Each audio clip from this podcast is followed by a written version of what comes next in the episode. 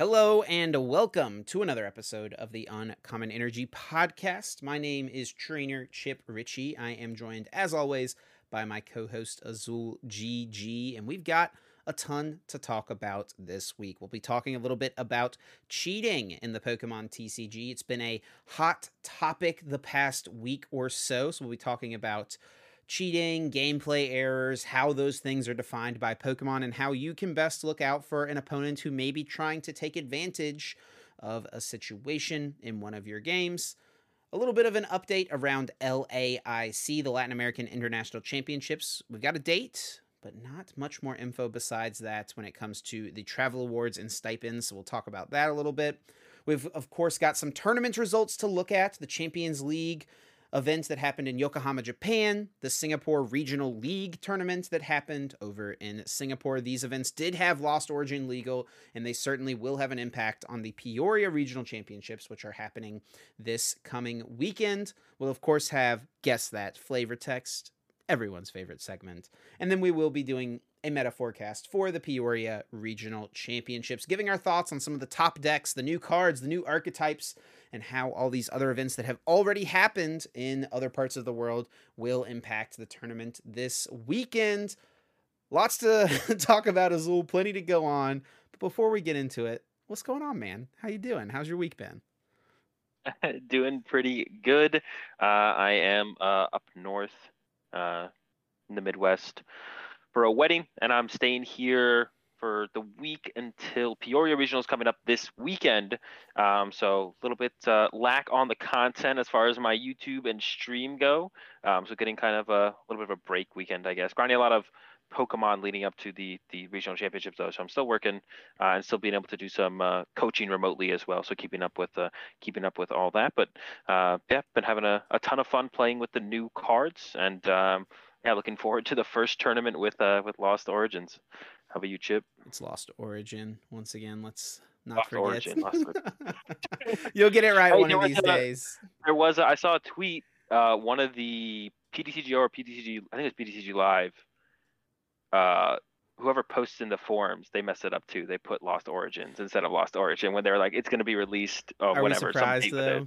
Are we surprised? well, no. It's so hard because like, why would you? like, it feels like it shouldn't stop. You shouldn't say Lost Origin. It feels like there should it should say Lost Origins. But it is the Just, singular origin, the origin of yeah. of all, right? So there's only one origin, right? Maybe I don't uh, know. Yeah, But my week's been pretty good. Uh, uh, this past weekend, baby Sam became one month old. They grow up so fast, but. Uh, yeah, it's been a good, really kind of an uneventful week, to be honest. Besides that, which has been nice, uh, just kind of relaxing, getting into the swing of parenting life and uh, you know getting back home after traveling last weekend or the previous weekend i guess to that to baltimore and just chilling um, until you know whatever else we got going on through the rest of the season.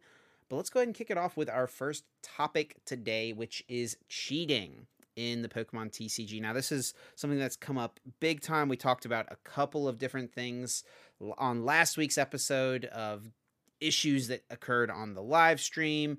After our episode aired, there was more and more things that came out. It really was, it seemed like every single day this week on Pokemon TCG Twitter, there was some new big thing that was happening that people were talking about in regards to cheating and um, gameplay errors and all those things going on. So we just wanted to spend a little bit of time in this episode talking about cheating in card games, how people try to do it, um, and also how it is defined by Pokemon. Maybe the difference between making a gameplay error and cheating. This is something Azul and I have talked about on the podcast before, but it is definitely a prevalent issue right now. So we wanted to just bring it up again. And uh, we'll also talk about, you know, if you are worried that your opponent may be cheating, what are some ways that you can try to prevent that and mitigate that, um, or what you should do in those situations if you believe foul play is afoot. So, Azul, difference between gameplay errors and cheating. Why don't you break it down for us? so there is a difference, and I'll go a little bit more in depth onto. I'll go on like a little bit of a, a rant here in a second about like my my overall thoughts on like how the community currently perceives you know cheating versus uh uh I guess I mean they're both gameplay errors like a mistake versus cheating. So um they both involve making an error in the game, right? Like attaching a second energy card when you can't, or playing a second supporter, um, something like that. Uh, but the difference is cheating implies that there's malicious intent. You you played the second supporter on purpose, right? Like you went out of your way to be like, I've already played a supporter for turn, but if I can get away with playing a second supporter for turn, I'm going to try and do that. Whereas a mistake would be like, I played a research, and then you play out the rest of your turn, and you're like, uh, boss's orders is really good right here. I'm gonna go boss cat that Pokemon. You're like, oh, I'm gonna play this boss as well. And the opponent's like, whoa, you can't do that. You played research. You're like, oh, you're right. I already played research. All right, boss back, continue game. Right? You just messed up. You made a mistake. And sometimes the board state does progress too far past of being like, whoa, you you can't do that. Sometimes you're like, play a research, uh, play a I don't know an Avery, play a bunch of cards, and then your opponent's like, wait, you just played two supporters three actions ago, and then the game state's broken. Um, if it can't be reversed, you know, then it's probably going to be a game loss, which is fine, right? Like that's what happens. Uh, the difference is, did you play the Avery knowing you're playing a second supporter, or did you just actually play the Avery because you forgot you had already played a supporter, and that's like the that's kind of the the line, right? There's there's making a mistake, uh, and then there's there's cheating, right? And that's the, those are the that's, that's what you have to figure out, and that's what you know, ideally we want none of. We don't want any cheating, but the the mistakes are always going to happen, right? People are just going to play two supporters by accident, attach two energy, or I don't know. I'm trying to think of like another one. Misput damage counters in play or something like that, right? Those mistakes are just going to happen. Drawing extra um, cards. Yeah, drawing extra cards. Those things are always going to happen. Uh, the biggest thing we want to do is just make sure that when they are happening, they're just mistakes and no one's doing them on purpose. So we wanted to take a second and just kind of go through the Pokemon uh, tournament rules handbook because it very clearly outlines a lot of different scenarios and situations and how penalties are assessed in these various situations. So I'll just read through all of these. It is on page 49 of the uh, Pokemon Tournament Rules Handbook. You can just Google this. It is publicly available for anyone to see, and most judges are pretty familiar with this, the guidelines here, and everything going on. Um, so this is under section 7.3.2.1 gameplay error. TCG gameplay errors are so called because they are infractions committed during the context of a game in progress. They often come about because of a missed or ill ex- executed game mechanic. Minor gameplay errors have little to no effect on the progress of the game and can be fixed or rewound completely with little effort. Many genuine mistakes made during a TCG match begin life as a minor gameplay error, and they may be reclassified as major if they are not caught and rectified immediately. Examples may include putting a card into the hand without revealing it to the opponent when an effect specifies you must do so. So maybe playing a quick ball or ultra ball and putting that card into your hand right away before revealing it declaring an attack without having the required energy attached, or failing to set up prize cards at the beginning of the game. So these are all minor gameplay errors. And the recommended starting penalty for a minor gameplay error, as outlined in the guidebook, is a warning. So you would not, uh, while a warning is a penalty, you're not getting, you know, super penalized in terms of a double prize card loss immediately. Now, what I will say is at regional championships, whenever a warning is issued, it is documented. And so if someone was to receive multiple warnings for trying to do these things multiple times, like not revealing the Pokemon they took off Quick Ball multiple times through the course of an event, eventually these penalties would get escalated up to a major, which would be double prize card loss, something like that. Any thoughts you want to interject, Azul, before I go on to the major uh, gameplay errors? I think with you bringing that up, I this is a there was a tweet from Stefan that I did want to bring up. I think this would be a perfect time to bring that up actually. So I'll read Stefan's uh because I had kind of a different perspective on this until Stefan made this tweet, and I do definitely agree with Stefan uh, after he made this tweet, and I kind of read it. Um, so Stefan made this tweet before Baltimore Regionals, I think. And I'll just read through the whole thread real fast here from Stefan. Um, here we go. Uh, since it's the start of the season, here's a reminder for both new and returning players. Don't be afraid to call a judge. I've decided to do it more often this season, and here's why, and why I encourage you to do so as well. Say your opponent tries to attach an energy, but they already attached one this turn. You catch it. Sorry, my bad. They say no problem. You think, uh, you think, and don't call a judge. It's likely that it was just an honest mistake everyone gets nervous. But if no one calls a judge in this situation, then someone who wants to cheat could try attaching an extra energy sometimes. If they get caught, since you don't call a judge, they get no penalty. If they don't get caught, free energy. So they're likely to try. so they're more likely to try. By calling a judge, you help protect the community, including yourself, from a cheater, uh, from cheaters. If your opponent made an honest mistake, they'll get a warning. If it turns out they've tried the same thing the last three rounds, they'll get penalized. Uh, so that makes a lot of sense, right? Yes. Um, but judges can all, uh, but judges can only know that a player tried to attach an every attach an energy every round if their opponents notify them when it happens. So don't be afraid to call a judge if anything happens. Extra draw, mulligan with a basic in hand, etc., including uh, versus well-known players. It doesn't mean you're accusing your opponent of cheating. It's a way to protect yourself and your fellow players. I haven't done it enough in the past, but I want to correct that. So um, in the past, I kind of disagreed with this take initially because I always was kind of like, well, if the players can just resolve it amongst themselves, I'm not trying to get get my opponent any kind of penalties for you know them by accidentally attaching an extra energy if I catch it immediately. But I think there is some there's there is some uh, value to doing what Stefan says for sure, and I think I will start to do that as well. Um, I'm not going to call a judge if my opponent ever sees an extra card or draws an extra card if I can identify the card, um, and I trust. Uh, and I trust that my opponent didn't try and like move the card around or whatever, because that would lead to a two prize penalty, and you can't uh, you can't decline a prize penalty. Correct. So because you can't decline a prize penalty, if you think your opponent very much mistakenly drew an extra card or saw the top card of their deck, if you do draw over call over a judge in that situation, they will be penalized. And I'm trying to beat my opponent in a game of Pokemon, right? So if I think they honestly um, had the made the mistake of drawing an extra card, and I can identify that card in their hand. If they drew six off of Marnie, eight off of research, if I can be like, nope, you drew an eighth card, that's it, put on top of your deck. I'm not going to call over a judge. I don't want a two prize penalty. If they did it like four or five times throughout a match, I would probably call over a judge. Um, but I do think for stuff like stuff like double attachments, or if they go to play a second supporter, I think I agree with Stefan where it's like. Um, normally I wouldn't call over a judge in those situations. I would just be like, well, you can't do that. Put it back in your hand, right? Um, but I think I will start calling over a judge for those situations because if they are trying to do it every single round, it'll the, the it'll get documented and just kind of built up to the point where they will get that penalty that fifth, sixth time, right? So for those kind of situations, because those will just lead to warnings, uh, unless you have a lot of them, which at that point you should be penalized. Penalized. I think I will start calling over a judge for sure in uh, in those situations. I don't think if my opponent sees an extra card, though, I'm still not going to call over a judge in those situations, just because I just don't want I don't want to get it. I don't want a two prize. I don't need two prize cards to try and beat my opponent in a game of Pokemon. Right? Like I'm sitting there to try and beat them in a game of Pokemon. So uh, I definitely want I mean, to share that tweet because it definitely changed my perspective. But of going on with that though, is it not kind of the same thing to call over a judge and bring attention to that? Like you're going to be vigilant and notice if your opponent draws an eighth card off research, but not everyone maybe will be.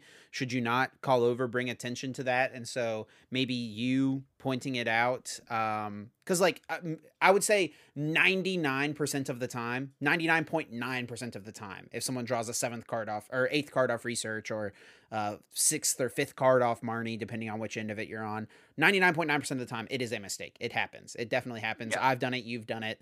It's, it's going to happen. Right.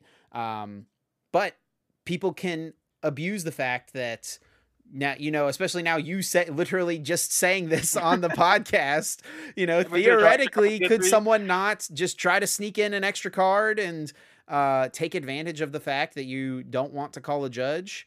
Um, and it's like okay no harm no foul azul caught me i'm gonna put it back but oh maybe he doesn't catch me one of these times. You know i think it's imp- i think it is important um, to bring attention to these things because not only for the fact of anti cheating, but also for pro like clean gameplay. Not yeah. necessarily cheating but people who are just like we should tr- strive to make as few mistakes as possible right? And if people start getting penalized for making mistakes which is what happens if you will talk about this in the major gameplay error drawing an extra card is a major gameplay error. You do receive a two prize penalty for that at a regional championships, um, which can absolutely swing the flow of a game without a doubt. Like massively yeah, yeah. swings the flow of the game and potentially the outcome of the game.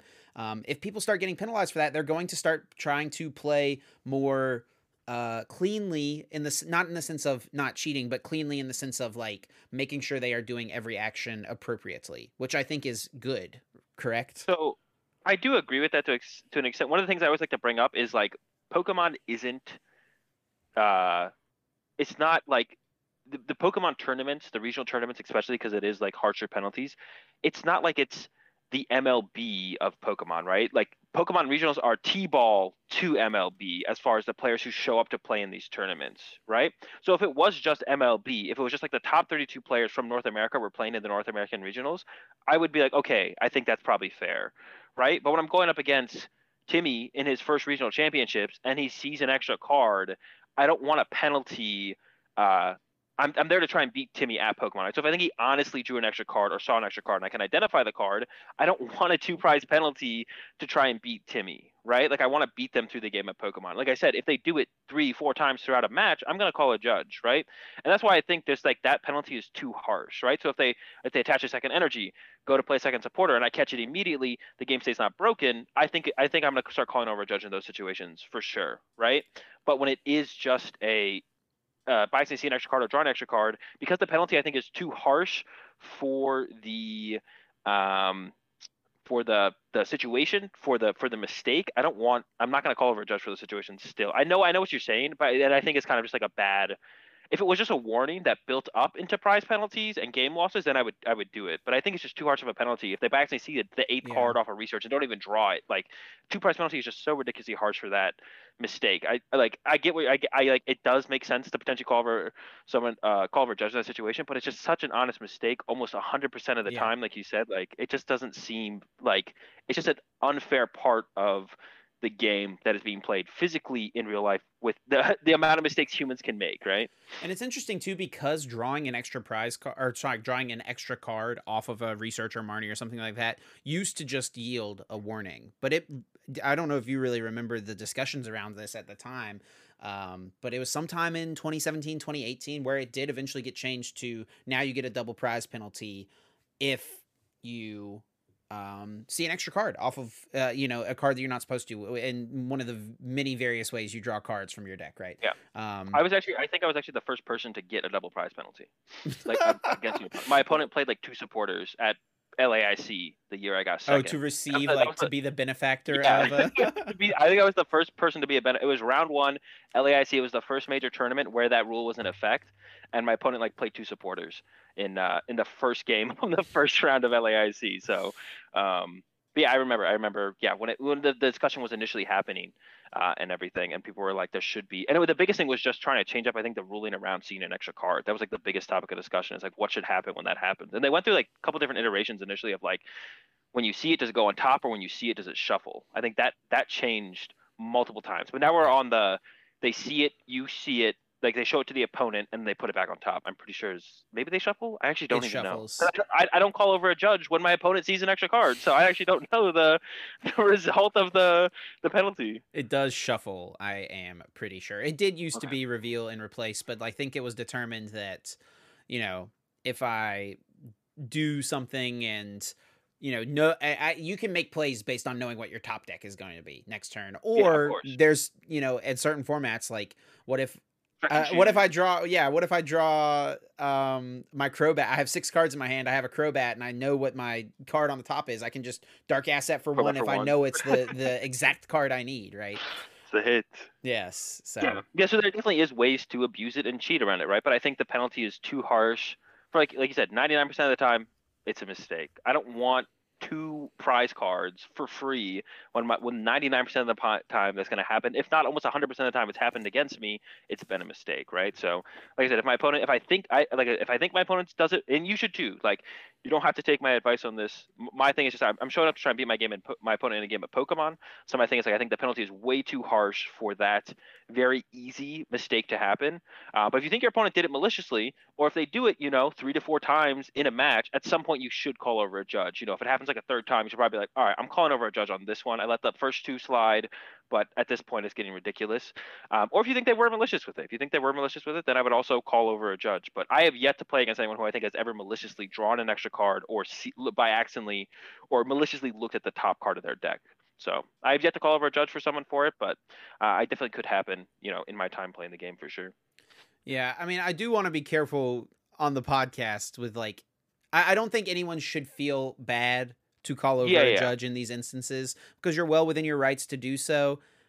I guess it, you know maybe you let it be a read the room type of moment, like Azul said. If he's playing against little Timmy round one at his first Pokemon tournament, and he doesn't want to just like crush his dreams by, you know, calling a judge and giving him a harsh penalty at the very beginning, right? Like maybe make it a read the room type situation. But I think you know once you get into the upper rounds of tournaments, I mean even I don't know. To me, I I feel like a penalty uh, making I, I feel like we're at a point in the game where things are getting bigger, more and more people are getting into the game, and like there's so much money on the line at these events, not just at the you know prize payout level, but at like the stipends, travel awards. There's so much on the line and at stake. Um, I don't think I would ever fault anyone for calling a judge, and I would still recommend that people you know should call a judge over if their opponent. Yeah, I mean, just for the sake of um, you know consistency throughout the entirety of the event. Yeah, I never, I'd never fault anyone for calling. That's just kind of my take on it. Like, I feel like the penalty is too harsh for.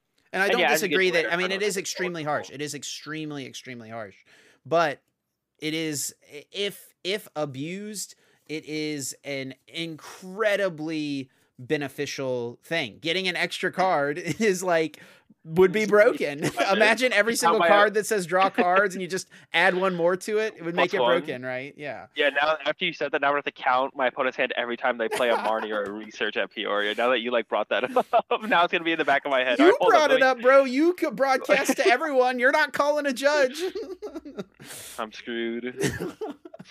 but let's let's read back. Let's let's get back to the the guidelines here and just kind of walk through the rest of things. So that was kind of through the minor gameplay errors, now on to major gameplay errors. And major gameplay errors do result in a double prize card penalty, meaning in order to win the game, if your opponent receives a double prize card penalty, you have so like if your opponent makes a mistake, they receive a double prize card penalty. That means you have to take two less prizes to win the game. All right. Major gameplay errors result in some irreversible confusion to the game state that cannot be completely rewound or otherwise offset through corrective action. Errors that result in a player gaining illicit access to knowledge or cards that require a substantial level of involvement by a judge to rectify, or that have remained unnoticed for long enough to have influenced gameplay, may be classified as major. Examples include drawing an extra card, taking a prize card without knocking out a Pokemon, or taking too many prize cards after knocking out a Pokemon Using and completing all effects of an ability when a card in play prevents its use. Attaching more than one energy card in a turn without the use of an effect that allows this. Failing to set up prize cards at the beginning of the game, resulting in potential access to six additional cards throughout one or two deck searches.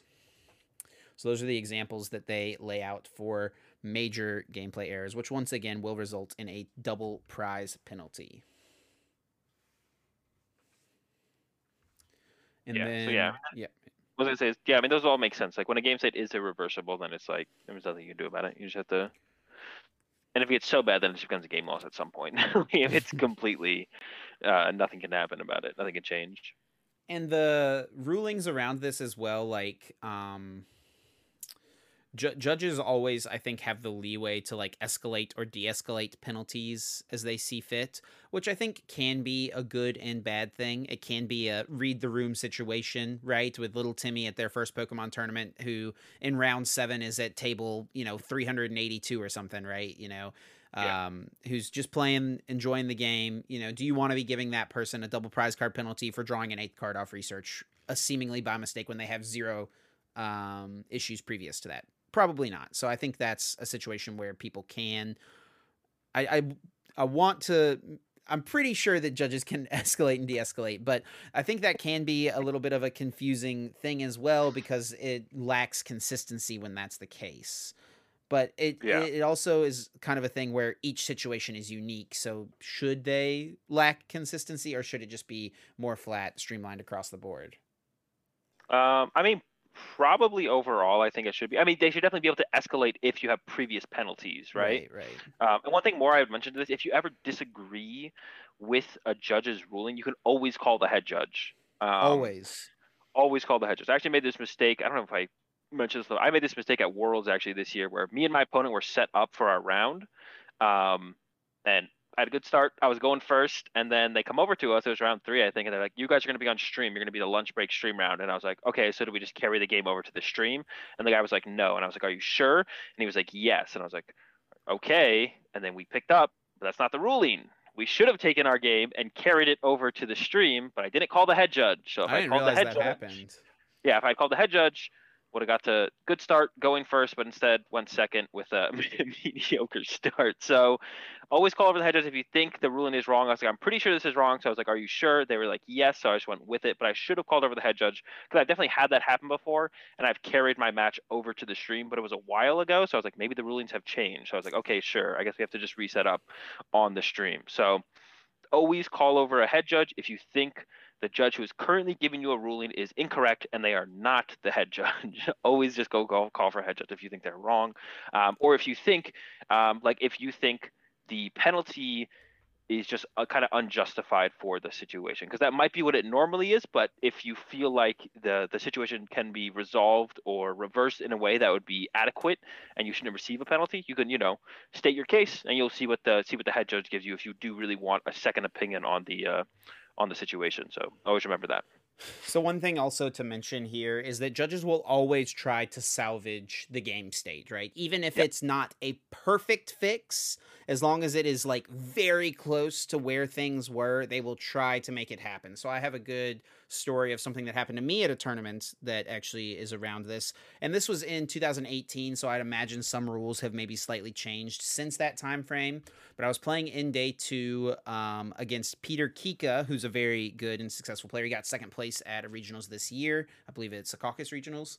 Um, yep. And he was playing a Night March Lucario deck, Lucario GX. Very, you know, Peter's very known for playing Night March, and he just decided to cram Lucario in there that weekend. And I was playing Pikachu Zekrom, which is probably the reason that he chose to cram Lucario GX in his his Night March deck. But um, I played a Xurkitree GX in my deck, which was very good against the heavily specially special energy reliant Night March deck. Um, pretty much my win condition in the matchup was to attack with Xurkitree, try to knock out Riolus before they could become Lucarios and hope that he maybe prized some of his, you know, basic fighting energies and stuff like that. It was kind of a bad matchup for me. But uh, Xurkitree is not usually something you're attacking with in that deck, so I had not used it very much up to this point in the tournament. Its attack does 100 damage. Do you know what its attack does, Azul, off the top of your head? Yeah, 100 damage, and then discard the top card of your opponent's deck. So are you seeing where the issue maybe yeah. has arisen here? uh, Peter and I both forgot about the discard the top card of your opponent's deck effect. And it was one of the situations where um, we did it, and then he started playing his turn, and then partway through his turn, I leaned over and looked at my Xurkitree, and I was like, I'm pretty sure I'm supposed to have discarded a card. And he was like, Oh yeah, you were supposed to have discarded a card. and it was like, well, what do we want to do? And so we called over a judge and they Peter had like already played his supporter, like it was pretty backwards. And so what judges try to do in these spots is they rewind it as much as they can to try to get the game state as close to what it should be. So basically they were able to identify he played research for turn, these cards should be in his hand. These are the cards he drew off of research. Let's put them back into the deck. Boom, boom, boom. Rewind it as much as possible. Shuffle his deck. He is at the start of his turn, and now the deck is shuffled. We'll discard a random card off the top, and now Peter draws a card and starts his turn. So that's what ended up happening. Um, I do think we actually just got a warning for that. Um, so that is what makes me think this occurred before this most recent update because I think by you know, standards here, one or both of us should have received a double prize penalty. Probably me because it is my card, I guess. Um, but we just got a warning, and that could have been a situation of the judge reading the room as well, of being like, was a mistake, and it was able to be fixed. I think pretty much all the way. Um, it's obviously not perfect because theoretically the card that got shuffled uh, is different than the card that would have been discarded, right, off the top of his yeah. deck. Oh yeah, because it wasn't perfect as well because they had to rewind it to before his research and they had to shuffle his hand and put a card on top of his deck because it was like we don't know what the card was he top decked. Um, so it like was not a it was far from a perfect fix, but um, yeah. but yeah, that's like a good example of how these things can from a minor issue escalate to a situation where the game state is not really the same as it would be, but they try to get it as close, right, as it was before. Yeah, I think the, what, the issue what, happened. What, yeah, when it would like almost end up in like a double game loss, they're just like, all right, well, if we can just get it close, then you guys just still play one game, yes. right? Or like double prize penalties, get as close as possible. Which yeah, it's cool to see more of that. Like the the not only do the players want to be playing Pokemon, the judges also want you to be playing as much Pokemon as possible. So they don't just want to like have to go to like you know round one of the tournament starts and then they give double game loss to half the players in the room or something, right? and so like, whenever whenever things cannot be rewound to a certain point, that is when severe gameplay errors come into play, which is the last final step here. Severe gameplay errors result in an irretrievably broken game state, such that a judge cannot reasonably be expected to restore it to a point where it can continue without compromising the integrity of that game to an unacceptable extent. So basically, once things are just past the point of no return. Some examples may include shuffling the hand, prize cards, or discard pile into the deck into the deck without the use of a card effect. Um, I've seen this happen before where players are searching their discard pile uh, during a search and then they think they're done with their search and they pick up their discard pile and shuffle it into their deck. Like I've seen yeah. that happen before. uh, just kind of like a brain fart moment, right? So, and that would be a situation of I've put my whole discard pile into the deck. We it, at that point it is unretrievable because you cannot. Maybe if it's early enough, you could remember exactly what cards were discarded if both players agreed. But um, another example is retrieving or putting away cards from a game in progress before the match slip is signed to show that both players agree on the outcome. And then the final one is failing to set up prize cards at the beginning of the game, resulting in potential access to six additional cards for three or more deck searches. So, not realizing that you've forgotten to set your prizes uh, once you've searched the deck. So that that's kind of an interesting one that they list in both sections, right? In the major gameplay error, it's if you've searched the deck one or two times, but if you searched it three or more times, that becomes a severe gameplay error. Interesting, yeah. I actually do the the the one where they without even knowing that like that was a penalty. Like I actually don't pick up my side of the field until this the match is signed. I didn't even like I didn't even know that was like in there for the severe. But I don't actually pick up my cards until the match is signed. Like if my opponent says, "All right, I'll concede," uh, if we're in game three and there, all right, I concede um, I won't pick up my cards until the match is signed. But I never even thought like I didn't even like think that was a penalty. I didn't even know. Yeah, I've heard stories before uh, in the instance why this may be in here. I've I've heard stories before of um players you know picking up like the game finishes they pick up their games and then they go to sign the match slip and then a player is like oh what are you talking about? I won both of those games. And then someone's like no we tied. I won one you won one. And the guy's like no i won both of them. And so at that point, it becomes a question of, you know, he said, he said, she said, they said, whatever, and um, I don't even know what a judge does in that situation, to be honest, because it's like there's the, and so that's why I think this is in here probably as a severe gameplay error. They probably would just both get a game loss at that point if the players can't agree on who won the match, which is kind of silly to say. Um, so that's yeah. a good thing to remember to do. Sign the match slip before you, you put your cards, your away. And then also check yeah. the uh, on the match slip for anyone who's not played in a Pokemon tournament before, there is a box next to each game on both players' sides. So the way a match slip is laid out, you've got a player's name, player A's name, player B's name, and then game 1, game 2, game 3 in the middle of the the, the slip. And then next to game one, there's a box on either side of game one next to a player. So if you win game one, check that little box with a pen or pencil, whatever you've got there, so that it is, you know, written down, set in stone. I did indeed win this game.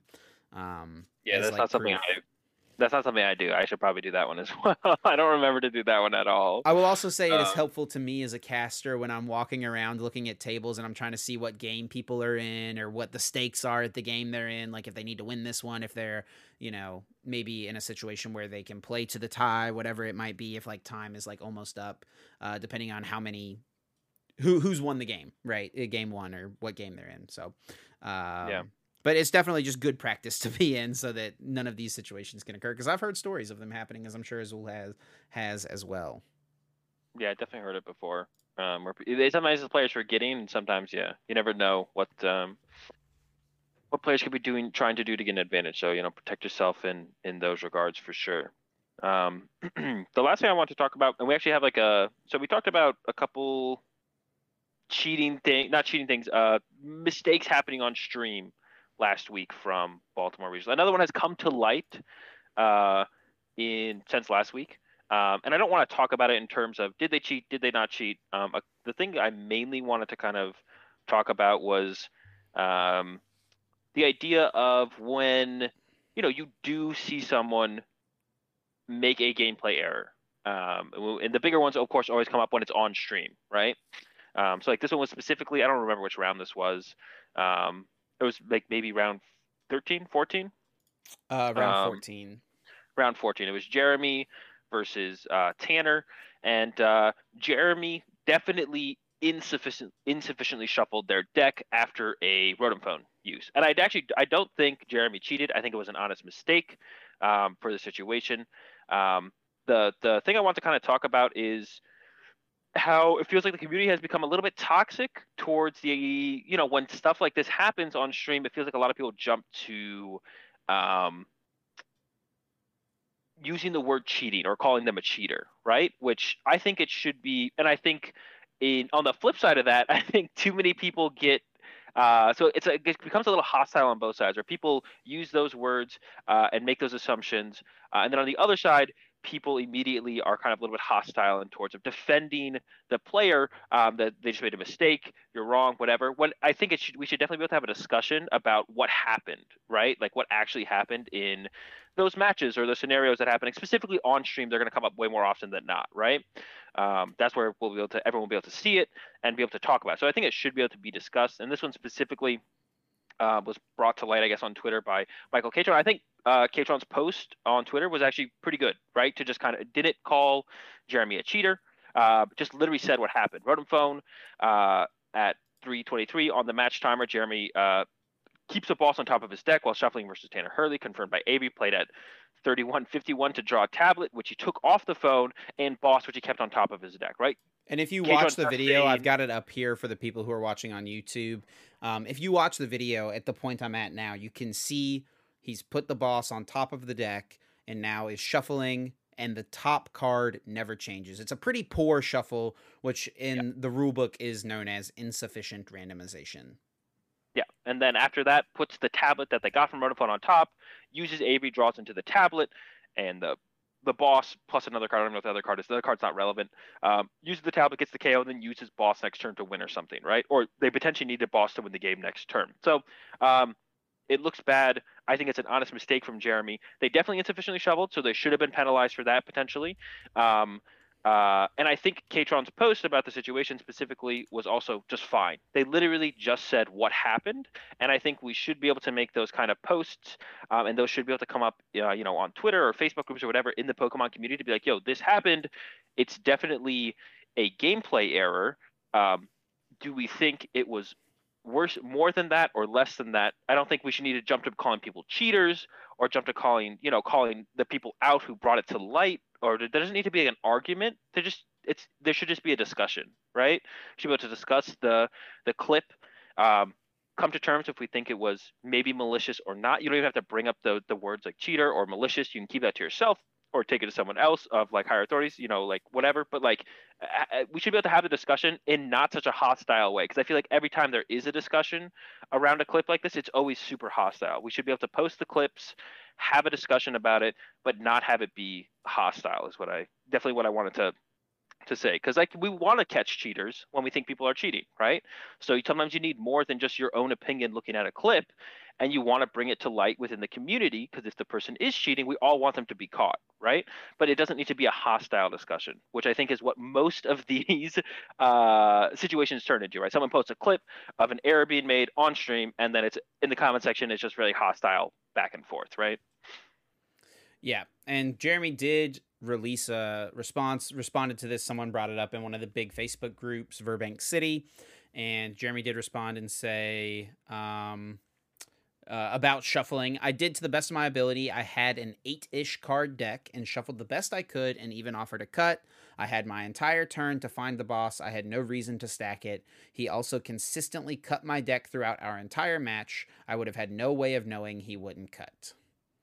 And then the person who asked him the question said, okay, thanks. And then Jeremy responded again and said, no problem. It was an honest coincidence, and I'll be at many events to prove that. I played many great players in that event, and I'm sure all of them will say there wasn't a hint of suspicion. And I will just mention what the tournament rules handbook does say about insufficient shuffling or randomization because there is a whole section to it, section 5.7.2, insufficient randomization. Insufficiently randomizing the deck is a rules violation that may carry a penalty. It is therefore in the interest of each player to become comfortable with a shuffling technique that is both quick and thorough. There is no mention of it under any of the gameplay error sections. The only mention further in the rules handbook is under the cheating section, which is uh, there is no penalty for cheating. Cheating results in disqualification from the event.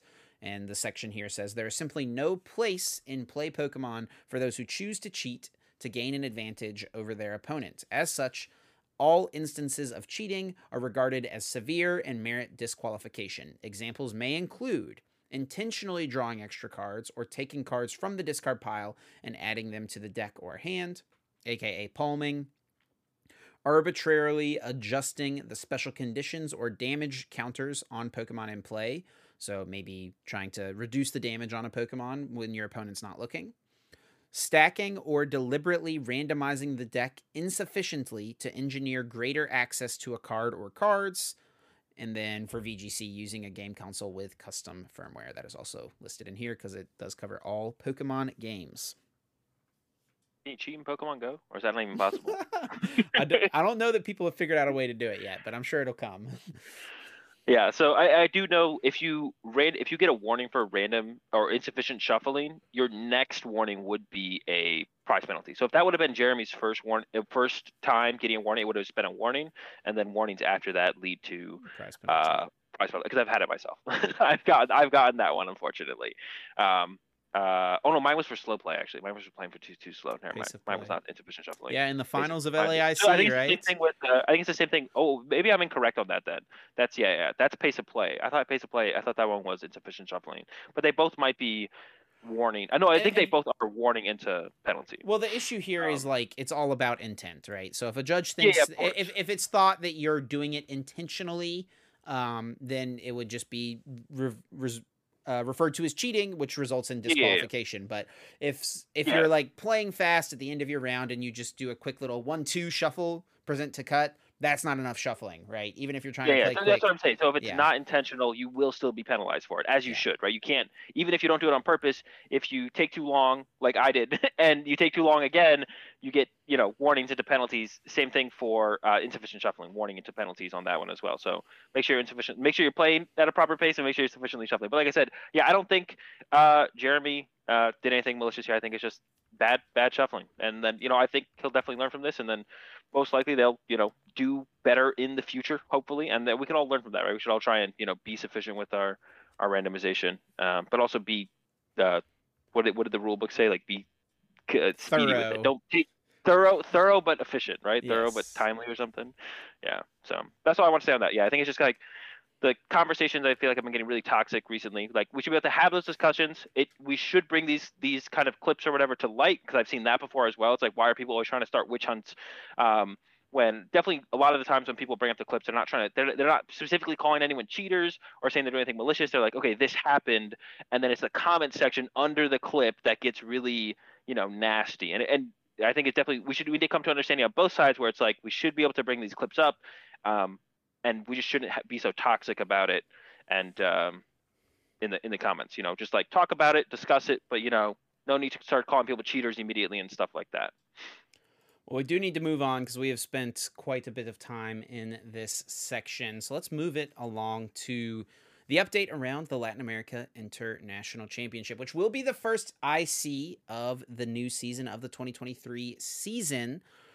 And for anyone who doesn't know exactly how these events work, they are internationals, but still the largest group of players will be the ones from that region. So in Latin America, it'll be Latin America players, Oceania, Oceania, Europe, Europeans, and then North America, North Americans, as makes sense. But they're international, so they want players from other regions to come and compete at these tournaments. And the way that that is made possible for many players is through travel awards and stipends. So if you in a specific time frame finish as one of the top 4 players of your region, you earn a travel award to the internationals for that specific time frame which and the time frame between all these internationals is from the end of one IC to the next so it would be like this Latin American International Championships. Once it ends right at that point the championship meter will start ticking for the next IC which will be Oceania.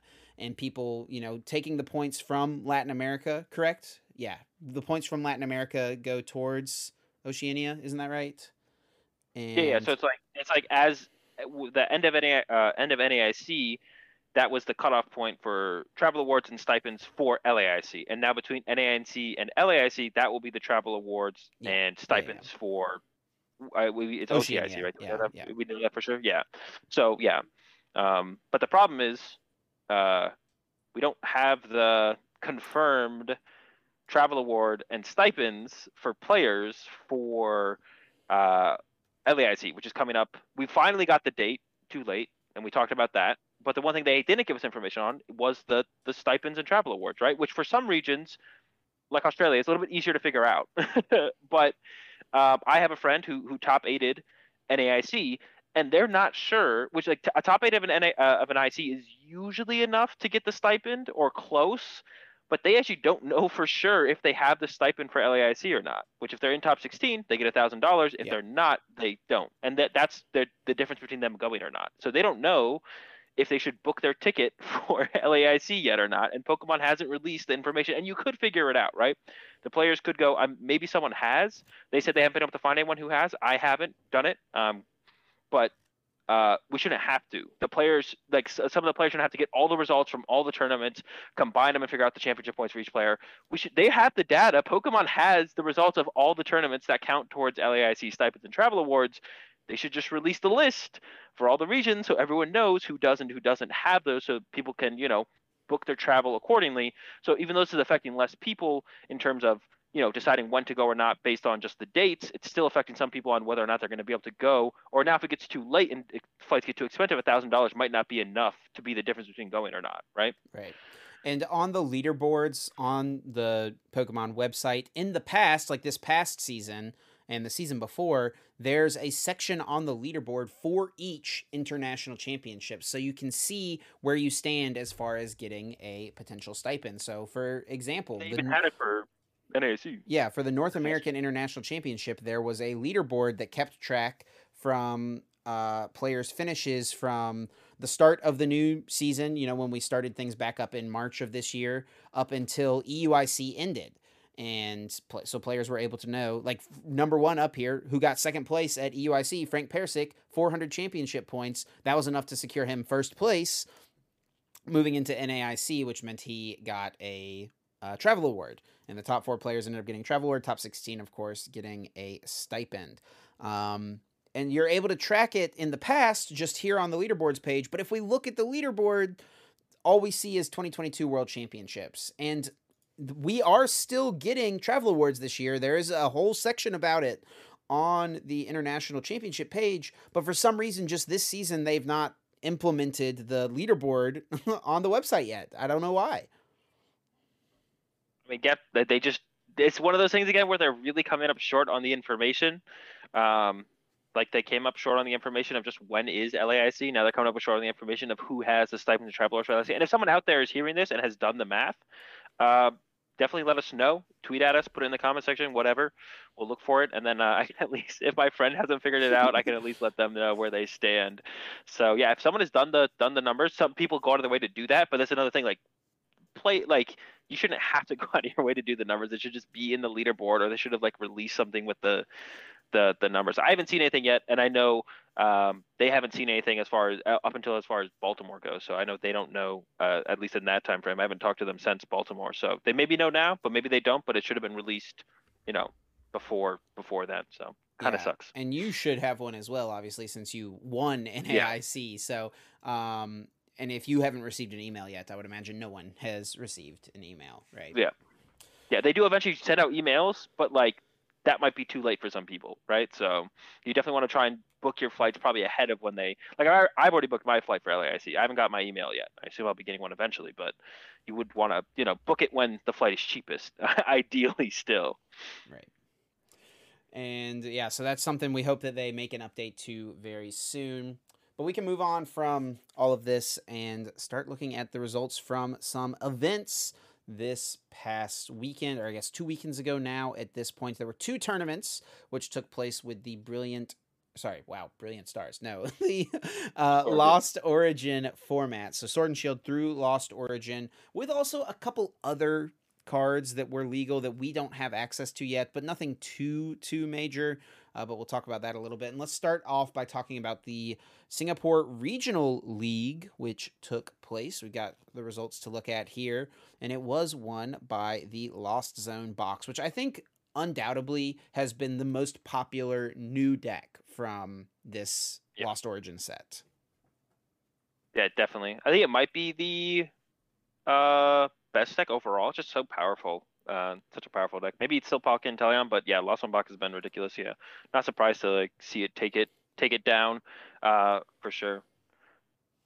Definitely the best Lost Zone deck for sure. I mean, I think some Giratina players may, you know, want to have a word with you about it. But, uh, and Giratina, speaking of which, did still do pretty well. It got a top four placement as a Lost Zone box version of the deck with the Comfey engine. But there was also two players who finished in the top eight that were playing Arceus Giratina, which this was a pretty popular way, I think, in Japan for people to play Giratina for a little while. Whenever it first came out, people were playing it like this um, because you don't have to accelerate to it with Mirage Gate. It's just kind of the combo that's meant to work together. You don't have to do it like that, though. You can just do it the good old fashioned way with Trinity Nova.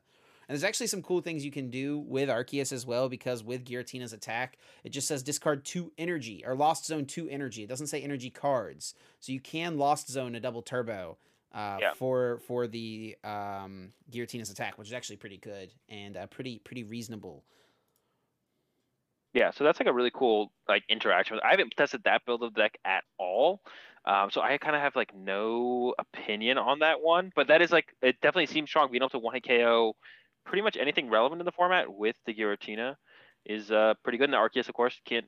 I mean, Arceus is just good as well, right? So just two really good Pokemon together. It's kind of like just taking cut the cut cut the Pikachu for now and put in the Giratina instead. See how that goes. The next best way to play Arceus, not Inteleon deck. Um, uh, a little bit of a surprise to me though was that there was three Mews in top eight. Um, so I, I mean, I don't think Mew was dead or anything, but that was definitely a lot of Mew.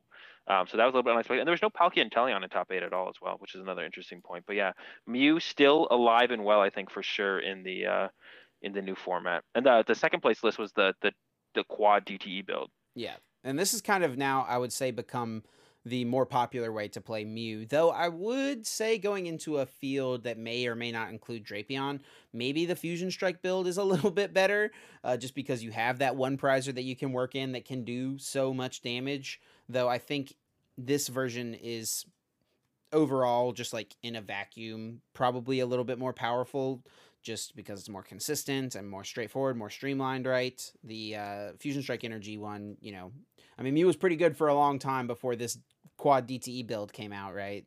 Um, so I don't think that that it, necessarily is any worse. This version just seems to be pretty solid, and they did pack the one copy of Lost City in here as well, which seems to be kind of the staple now at this point. Yeah, Lost City is super good in Mew, and yeah, we don't actually even know what the other builds of Mew were. Um, yeah. But it looks like there was definitely probably um, not too much Drapion. I mean, there was a Drapion in the winning list in the. Uh, yeah. Uh, I guess one thing to mention was it was Lost Box, but it was the Mirage Gate build. There definitely is two distinct different builds of Lost Box, right? Mirage Gate versus no Mirage Gate. Um, and that they, they did pack a Drapion, but I would assume not many other decks did. If uh, if the Mews did this well, three of them in top eight, pretty big deal for sure. And no Palkia Inteleon in top eight, but there was a Palkia Kyurem, the new big bad V Max and I think this is a card, we talked about this last week or a couple weeks ago, maybe, whenever the set first came out. This is a card that I think was like pretty heavily overlooked, but then now has become a pretty solid contender in the meta without a doubt. Yeah, it seems like it for sure. Yeah, I definitely think a card I overlooked. I still don't think it's from what I've played with it. It doesn't seem that strong overall. I mean, obviously the Kyurem is very powerful when it sets up, but setting it up and then like continue consistently getting enough energy on it just doesn't seem to be uh, I mean, it just doesn't seem that powerful overall. So I think it'll probably and, and it doesn't seem like there's that much you can do with the deck either for like major improvements that could come along. So I think it will kind of be a tier two, tier three deck throughout its its lifespan, unless uh, someone comes up with a really really cool way to to play the deck. But yeah, definitely better than I thought it was uh was going to be overall. And that is getting those placements in in uh, in tournaments and online tournaments and stuff. So, congratulations to all the top eight finishers here in Singapore. We've, of course, also got the Champions League tournament to talk about. And this Champions League is maybe the largest player base size Pokemon tournament ever. Maybe someone out there knows for sure yeah. if it was or not, but it has to be close.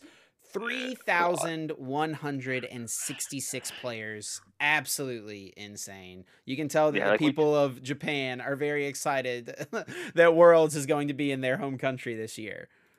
Yeah, definitely. And uh, I mean, it's like even more crazy when you think about it because their their tournaments are you can only get into their tournaments through a lottery system.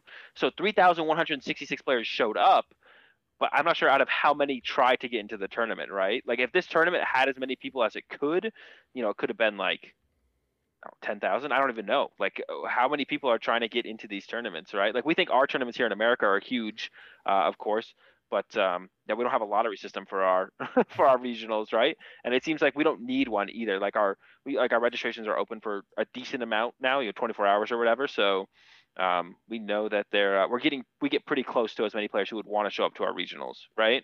But uh, these tournaments in Japan, there's 3,000 people, but they have to go through a lottery lottery system first. It would be crazy to see how many people would actually show up if they could have as many people as would show up, right? Right. And their tournament structure is definitely different than ours. I'm actually not sure what the tournament yeah. structure was for the Singapore event, but down here at the bottom of Limitless, it does say that the tournament structure was nine rounds of Swiss Day One into five rounds of Swiss Day Two. So I guess that's actually similar to ours, and then top 16 single elim. So I guess it is the same one though. What's that? I think they maybe. I think they maybe did best of one. I don't know if I heard that right or not. Oh, or the... That, they do normally do best of one. I'm pretty sure. So, uh, but maybe best of three for top quote me, I don't know. Uh, but top 16 single elim, which I think, you know, for a tournament that size, I'm definitely a fan of. Uh, and I wouldn't be opposed to doing top 16 single elim for um, yeah. the regionals of ours that get to that over 800 player mark, right? Yeah, I, I think we need something a little bit more. Either another round, like we're up to six rounds, but I think it really should be a top 16 or asymmetrical. One of the two would be fine. I think we just need something. Um, sure it definitely feels a little off. But it's pretty apparent when you look at this Limitless page that Lost Origin had a pretty big impact on the event. The first and second place deck, of course, being one being Giratina, the other being the Lost Box deck. And this second place Lost Box deck is the one that players kind of copy pasted and started doing really well with uh, in online events. I think Cal Connor won a late night with this same 60, just uh, the only difference being in Japan, they have the Serena card, and we don't have that card, so Cal swapped it for a boss. and uh, I think I'm pretty sure that it was the same list outside of that: the triple echoing horn, the four escape ropes, um, and really relying the main attacker being Sableye with the Lost Mine attack, which you can only use if you have ten or more cards in the Lost Zone, and you place twelve damage counters on your opponent's Pokemon and play in any way that you like. Yeah, one thing I want to mention, which I'm just gonna confirm, this is actually uh, maybe I'm wrong on this. This was um, Mr. Information on the Uncommon Energy podcast as well. Yeah, so for Singapore regionals, uh, PokeStats tweeted out uh, on the top eight of the Singapore regionals. Also, a special note: players from all divisions played each other, which means top eight cut is shared and does feature one junior player and one senior player, along with six Masters players. So their regionals was uh, there was no divisions for their regionals. It sounds like then, so a junior and a senior competing with the Masters players, which is definitely interesting. Or was um, there divisions and they just added the first and second junior and senior? Is that what that means? I don't think so because it says players from all divisions played each other, which means oh, top eight cut is shared. Yeah, so I think it was just like one pool of players, um, okay. which is interesting. Which is what they do in like you know like Magic and stuff. It is just one pool of players. So um, yeah, I thought that was interesting. I don't know. I don't know if that's going to be their whole system over there. If that was this one regional, or if that's how all their events are going to be ran. But I just thought that was interesting. And seeing that the senior, a senior and a junior made in top eight is also pretty cool. Um, but outside of the Lost Box deck doing really well in the Champions League, I mean, there was a ton of them in top 16, some Giratina yep. as well. There was still a ton of Palkia and Inteleon actually taking what, one, two, three, four, five, six of the top 16 spot, which is a pretty huge share. Yeah, five of them were Lost Box, six of them Palkia. So Palkia, no Palkia in Singapore. Uh, three in the top eight here. So Palkia, the most dominant deck in the top eight. None in the none in the top two. Um, but yeah, Palkia still showing pretty much can compete, right? It seems like it can compete with uh, the Lost Box deck for sure. Um, the most interesting deck, of course, I think out of both of the top eights was Rotom.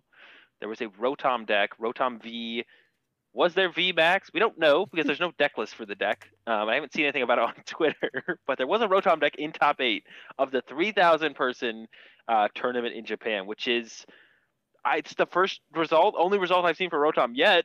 Is it a thing? Will we know? Do they have the broken list and they're not going to share it? Who knows? I have not gotten to go back and watch these streams yet. I was going to watch some of them this week though.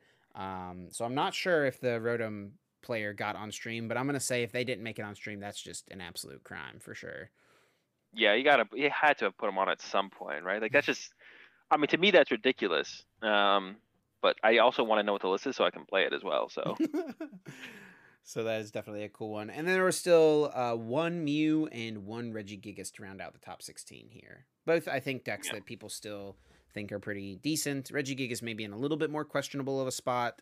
Um, but we'll talk about kind of yeah, we'll talk about a little bit more of the meta and kind of how quickly the meta has been evolving this past week because it's really kind of crazy how quick things have been moving just in the span of a few days. We'll talk about that though as we get into more of the Peoria meta forecast. But for now, we'll take a quick little break from all that talk and get into everyone's favorite segment, which is, of course, Guess That Flavor Text where each week Azul or I picks a card and reads the flavor text to the co host and has them try to guess what Pokemon we are talking about, what Pokemon card that flavor text comes from. There are three lifelines. If you don't use any lifelines, you get four points. You lose a point for each lifeline used.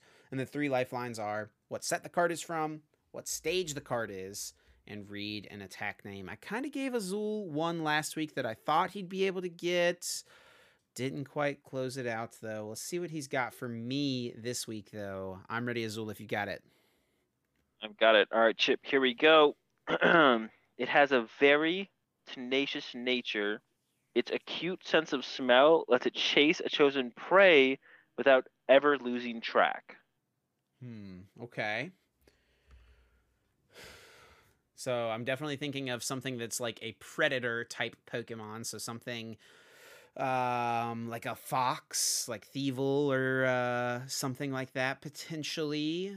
Cute sense of smell, though. Emphasis there. So, what Pokemon's got a big old schnoz? I can't really. I mean, the first one I think of there is Probopass, but it's definitely Probopass isn't hunting anything. I don't think. Um, no, I don't um, think. Uh, I don't think Probopass is uh, a predator. No. I'm, I'm, gonna need some lifelines here. Let me let me before I use my lifelines. Let me have you read the flavor text one more time. Okay, here we go. Uh, it has a very tenacious nature. Its acute sense of smell lets it chase a chosen prey without ever losing track. Acute sense of smell. Okay. Let's go with lifeline number one. What stage the card is? It is a basic. Okay, so it is not Thievul. Um, which is what my first first thought was. Tenacious nature as well is something. So Hmm. Okay. Let's have you uh, read an attack name. A basic. Bite. Bite. Hmm. Mm-hmm. Well, that's not super helpful. and I guess let's just use them all. I'm gonna need some help here. I'm really kind of unsure of where to go with this one. What what set is the card from? Vivid Voltage. Okay. Everyone's favorite set. The most competitive Sword and Shield set, without a doubt. Um, all right. I did open up a bit of Vivid Voltage, so think through the common basic Pokemon maybe a little bit. Um a Galar Pokemon maybe. I'm trying to I can't even remember. Man, that car that set is so unmemorable. it's hard for me to to think through what I'm this is the first time I think I've really had no true direction with where to guess. Um I would have hoped Vivid Voltage would have helped me. The only card I can think of from the set right now is like Charizard. It's obviously not that, which is like, you know, Charmander was what I would guess, but it's not it's definitely not that. Um I think there is a Man, I really I really don't know. I got to guess something. Let's go Pokemon with a big nose, a cute sense of smell. Sandile? Is that your guess? It's not Sandile, but yeah, I don't even think know if there's one in Vivid Voltage. No, mm. it is not Sandile. That it is. It didn't even sound like a Sandile flavor text. I just had to guess something. What what we got? Poochyena. Poochyena. Yeah. It is a dog. I thought you would have done, like guessing like a, a Rockruff or something, but I don't know if there's a rock Rockruff in Vivid Voltage. I would have never gotten to Poochyena, I don't think, from Vivid Voltage. But I thought you were maybe get there. I thought you were gonna start listing up dog Pokemon or, or like. Yeah, uh, I didn't you know, quite have that thought. That's where I thought you were gonna go once you said Thievul. I was like, okay, uh, but I was I was like, I hope he ends up on Rockruff and not Poochyena. I was thinking too much about a fox. I should have thought about dog Pokemon. I that that was yeah. kind of a I wasn't anywhere close this week. Not gonna lie. I'm gonna blame it on the All lack right. of sleep with having a child. To be honest. That's definitely fair. That's gonna do it for guess that flavor text. Let us know in the comment section on the YouTube channel how you guys did. What are your points at currently? How many lifelines did it take you to get to Poochyena, or did you miss this week like Chip uh, as well? Peoria Regionals this weekend. I'm preparing for it, and uh, it's looking to be potentially the biggest regional ever. After we just had the biggest regional ever um, in Baltimore, looks like we might go back to back, which we've done before in seasons where it's just like the next regional kind of trumps the next one. I don't think Salt Lake will trump Peoria, but something like Dallas could definitely become the biggest later in the year. Uh, but that's what we're looking at right now, and uh, we've had Arlington. What I say, Dallas. Dallas, yeah. I mean, it's no one call it's it is basically Dallas, isn't it? Right there. Is it's it? not far from DFW. I know that. Oh, it's not far from DFW. I don't know what the airport is to go to for Arlington. Yeah, DFW. Okay. okay. DFW. Oh yeah, it is like right there. Just kidding. Yeah. oh my bad. so, uh, like you mentioned, limitless online results or, or online results in general seem to be having a big impact on the meta. We just we had two regional or two major tournaments in the format, but it does definitely feels like stuff has evolved quite a bit since then. Yeah, absolutely. So there's limitless tournaments happening every single night of the week. P- people are always adjusting and changing their lists. Um, and then this past weekend, there was the limitless. Um, I want to call it the right thing. The limitless online tournament series event, right? Uh, yeah, what is limit, limitless showdown? Name? That's right. Yeah, so they do it every month, I think. Yes, and these month. tournaments are always massive. Uh, this one had over 600 players in it, and tons of the best players also compete in these events. I know Stefan was tweeting, mm-hmm. playing in this one. Tord participated. Um, Alex Schemanske, Grant. Uh, Grant played. Tons of great players from all across the con- uh, the world. We probably don't get that many Australians and also not that many West Coasters just because of the time zone issues.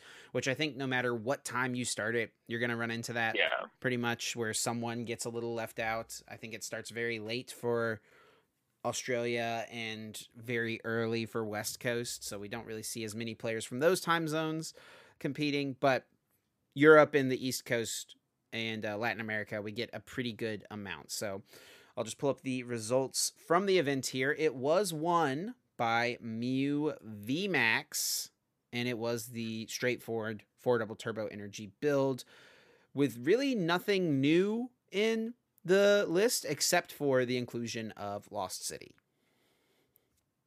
Yeah, so Mew took it all down just Lost City, which is what we saw from the other tournaments, I believe, as well, right? Like the that's kind of what has become very normal uh, for the Mew lists. Yeah. Like the Mew lists that are doing well currently are the no fusion strike energy builds, and they are all playing one Lost City. It seems.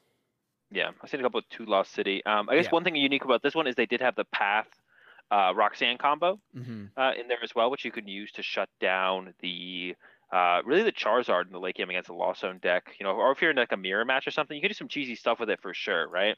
Um, especially if you could just bump it on your next turn with one of your other stadiums and then get back access to your ability. So, uh, got the Path Roxanne combo in there. Of course, Lost City for stuff like, uh, I mean, Lost City is just good against a lot of things, to be honest. Um, but yeah, you on top, and also the Kyurem deck, another big placement, right? Coming in second place. Um, and this is the list actually I've personally been playing a lot around. It's kind of the list that I'm like, like, all right, I haven't worked too much on Kyurem. I'm just gonna take this list, the list I've been playing a lot, and it did have the double uh, Empoleon in there, which is kind of one of the evolutions of the meta we've been talking about. People started with one Empoleon, and it's like, all right, four Escape Rope in my Lost Zone deck or my Lost Box deck, and they were like, all right, what about two Empoleon? And then the Lost Box decks were like, all right, what about canceling Cologne and Path to the Peak? and that's like all happened in the last like four days, five it's days. Crazy, it's crazy. Like, uh, it, I think this set for the first time, we're really gonna see the impact of how quickly online events are going to move the meta compared to uh, if this uh, tournament had occurred or if if uh, Peoria Regionals was coming up in a timeline where there was no online events that ever happened, the Play Limitless platform never got created. There was no pandemic, nothing ever got shut down. People are just you know playing Pokemon, no online events, whatever.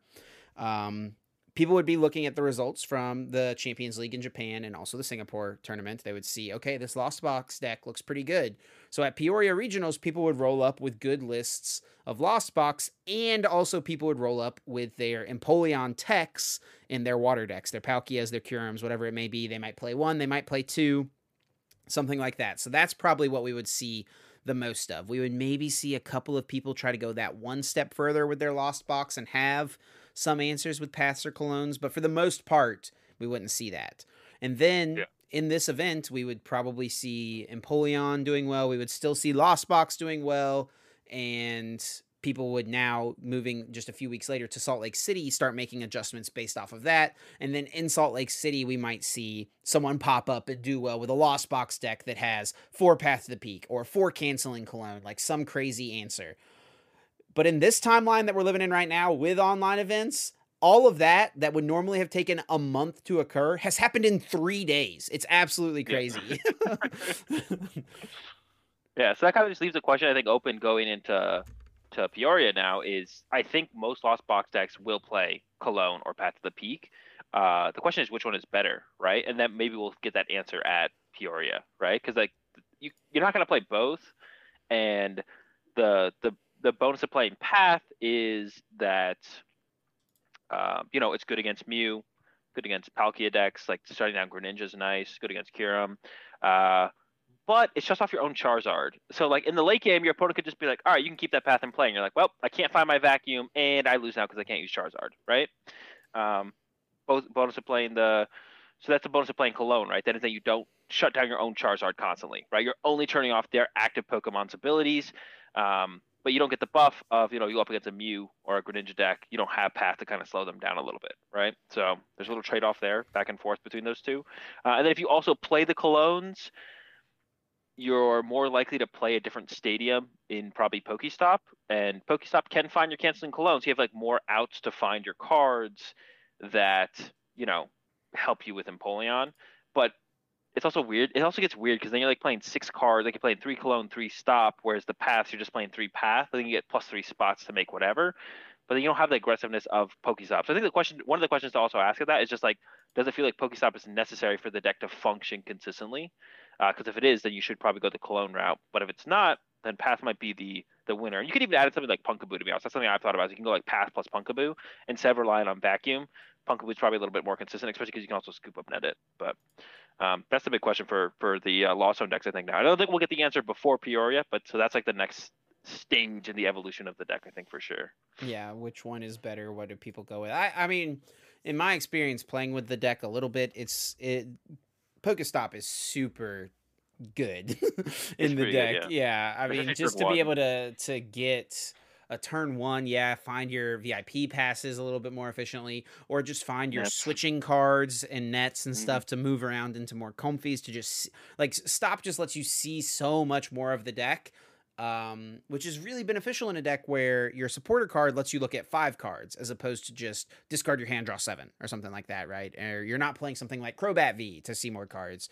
Um, yep. So Pokestop kind of fills that spot as like an auxiliary boost to your consistency and draw power, right? Which you just build up on your hand instead of you know moving yeah. your hand along or something like that. So yeah, definitely.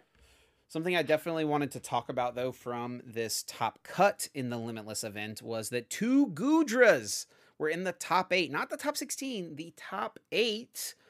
Now, I wouldn't have been surprised to see like one sneak in there, but two is this a is this a goo movement, Azul? Are we gonna see Goodra take over in Peoria this weekend? Uh, it's definitely possible because like the Lost Box deck will probably be the most popular deck in the tournament. I think um, between the, the couple of different variants as well. Like you kind of like put them together. I guess the Mirage Gate, no Mirage Gate, whatever. Um, and it's got a pretty good matchup. Like the you not you don't do that much damage as the Lost Box deck, but you do just enough with a couple different unique ways to do it. Eventually building up into the Charizard to kind of you know win games, right? But uh, Goodra takes reduced 80 damage, so all of your early cram damage not really doing anything. And then when you get into your Sableye, they've got that ability that just fully heals a Goodra, right? So uh, pretty efficient attacker into the one prize stuff for sure. So I think it's where a lot of Goodra strength comes from. Uh, and another cool part about you know there being two different Goodra or two Goodra decks in the top eight, they're both different builds as well. One was an Arceus build, uh, and the other one was the Lost Zone build. And the Arceus build actually had a lot more healing in it, Crystal Caves, Hyper Potions, stuff like that. Um, whereas the um, the lost the uh, the other build was kind of mm-hmm. the lost box was kind of just set up multiple Goodras and start swinging. No extra healing besides its uh, its ability, right? So that's another question to ask: is which what is the best way to play Goodra? I have no clue personally. Um, I was using Fantinas in my first iteration of Goodra, but neither of them even had a single Fantina. Yeah, and I think the first time.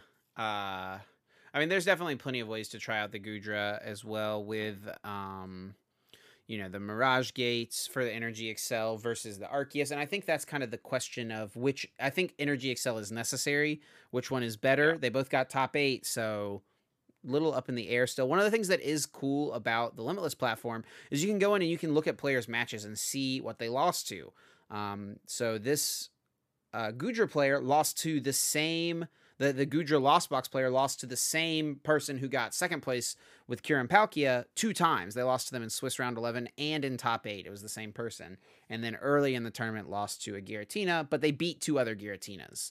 So all that information is definitely stuff to look at. So Giratina seems like, you know, solid matchup, 50-50 if not better. Obviously losable as all matchups are, right? Uh, but is losing to the same Kyurem player twice indicative of the matchup? Is is Kyurem favored probably just against the Goodra? Seems like it for sure. And it's funny that you mentioned that because I looked at the other players' uh, matches and they lost twice to the same Mew player. So yeah. maybe the Mew matchup and the the Kira matchup aren't great for Goodra, which makes sense because anything that can one hit KO Goodra seems like you're probably gonna have a rough time. Even if they can only do it once, but Kyurem can do it multiple times. Mew can probably only do it once, but still, even one time when the Mew can kind of pick apart your other two prize Vs very aggressively um, early on in the match to eventually get that one hit KO later seems pretty good for Mew and Kyurem. So it kind of makes sense that uh, they came up a little bit short to both of those players, the first and second place players. You know, so um, so Goodra, good against anything I can want to KO. Kind of struggles against. So that's why I don't think Goodra's great. But if there's enough Lost Box, um, and probably Palkia Inteleon as well, if there's enough of those decks, then I think Goodra's in a pretty good spot. But it definitely is not as well rounded of a deck as something like a Mew or a you know a Kyurem overall. I don't think, or Palkia Inteleon. So there's still a lot of other unique decks here. I mean, we see a Dialga in top four. We've got Arceus Inteleon making a little bit of a resurgence in the top four as well. A Vikavolt deck in top 16. Um, Regigigas still in the top 32. Blissey making a resurgence as well. Uh, but moving away from play limitless and just kind of, we'll talk about some of these decks a little bit more, but let's focus more now on the Peoria discussion and what we think the meta is going to look like. And now, based on all these things happening, what people are going to be playing for the event this weekend. So, I guess the biggest question uh, to start with, you know, besides looking at the new decks, looking at the old decks, have the big two from the last format, Palkia and Mew, have they survived? Have they made it? Are they still going to be uh, really good in this format?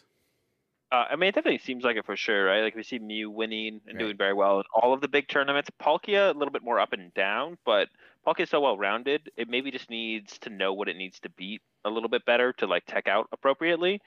Um, but still yeah, plenty of them in the the what we got two in top eight or two in top nine, four in top sixteen of the limitless yeah, yeah. online. So it still did well there. It's so. I mean, Palkia and Mew are both so powerful. It's hard to believe. Uh, Palkia will definitely, if it doesn't live on to be a tier one deck in Palkia Inteleon, I'm sure it'll find a different tier one deck for it to be part of. It could be Kyurem or something, right? So Palkia will be tier one, I think, no matter what. Probably Mew will as well. Um, but yeah, just I guess the question is just is it Palkia Inteleon? And so far, it seems like it's fine. Maybe there's a better way to play Palkia, though. I guess to still be undiscovered that makes kind of Palkia Inteleon obsolete, which I could definitely see. But yeah, still still on the top for sure. I think. And then in regards to the new set, Lost Box, the Lost Zone engine has definitely been the most talked about thing. So, what is the best way right now, in your opinion, Azul, to utilize the Lost engine? Is it alongside Giratina? Is it alongside the Lost Box focused more on the Sableye? Or maybe the Lost Box with the Mirage Gate Greninja plays? Or something like Hisuian Goodra? Um, I think it the best one is the Sableye build, the heavier Sableye, you know, like six basic energies or whatever. The deck is so good. um, yeah, I think the Mirage Gate build needs a little bit better of a read on the meta because it is kind of more of a box. It, it's a more of a it has more bigger options with Mirage Gate, but you don't want to play everything, right? So I think maybe if the meta gets a little bit more defined, that's where that variant will see a little bit better of consistent success. But I think it's probably not worth playing for Peoria. I think Giratina, the argument for I think Giratina is also not as good as the Sableye build, just kind of as raw power goes. But the argument for the Giratina build is it's less predictable and has way more options. So you don't just like fold to, you know, you go up against like a Stonjourner, you're never beating that as a Sableye build, right? But the Giratina build, um, not only does it have the same tricks as the uh, Sableye build, just kind of less of them, less of each of them, and a little bit less consistently. But you also have the power of Giratina to kind of back you up. So you definitely are a more versatile deck.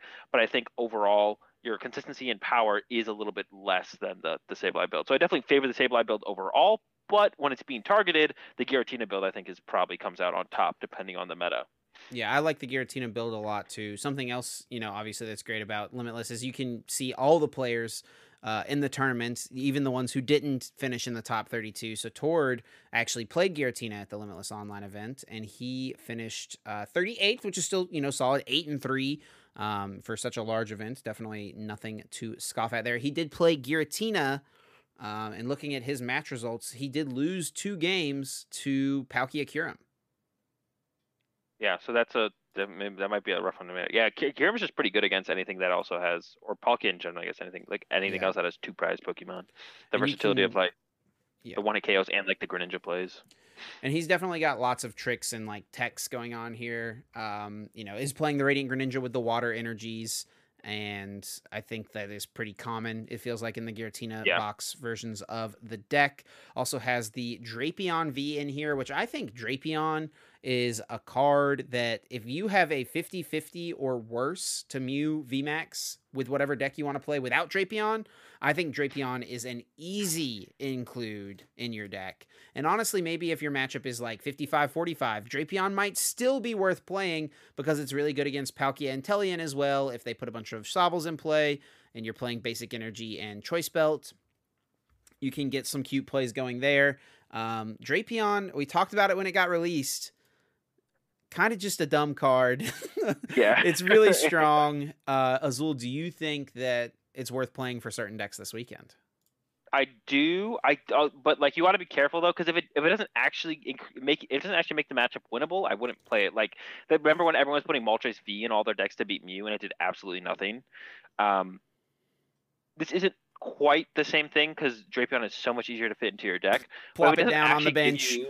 Die, Mew. yeah, like... if it doesn't actually give you a winning matchup, I still wouldn't play it. But if it turns a if it turns it from a 50-50 or from a losing matchup to a winning matchup, then I would definitely play it, right? So definitely got to test with it, make sure it works how you want it to work and does what it's supposed to do. And you're not just being like, oh, this one KOs Mew, and then you do it, and then they go Lost City KO it, and then they just win the prize trade anyways, right? So you got to make sure it actually does it. And if you did play two, that's probably enough to beat any Mew. So if you really want to go to way to play two cards that are pretty much dead in every other matchup just to beat Mew, um, because you think it'll help your win percentage overall that much, then that's definitely something you could do as well, right? You could go to two Drapion. But yeah, Drapion, yeah. super good this this weekend. I think overall for most decks, like most decks can pretty easily include it. But make sure you're you're not already beating Mew already, or even with it, you won't beat Mew as well. Do the testing, right? Don't just be like, ah, here's a Drapion. Like everyone was like, oh, I got two Moltres V in my deck, and Mew was like, I don't care, I still win, right? So don't just like waste your win percentage uh, overall. You don't want to hurt your win percentage overall by adding a bad card like that.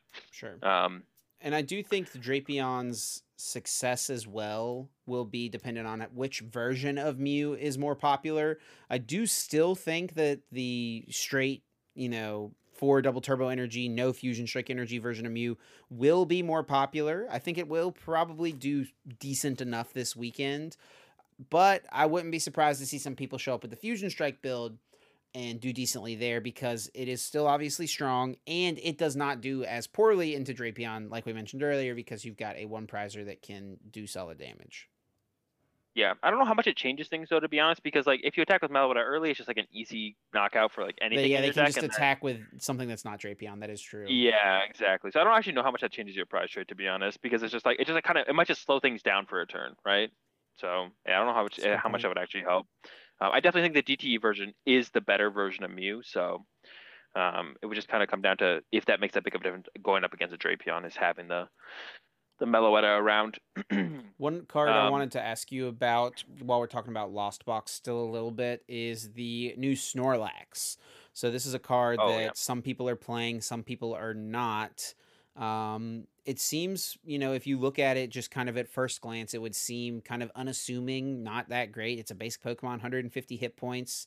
Thumping Snore for three colorless. It does deal 180 damage, but this Pokemon is now asleep during Pokemon checkup flip two coins instead of one. If either of them is tails, this Pokemon is still asleep.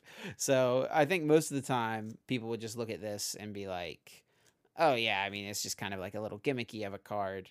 Um, I guess its ability is also relevant as well. Prevent all effects of attacks from your opponent's Pokemon done to this Pokemon. And placing damage counters with Lost Mine on Sableye, that isn't the effect of an attack. So you cannot Sableye yeah. onto a Snorlax, which is very, very relevant.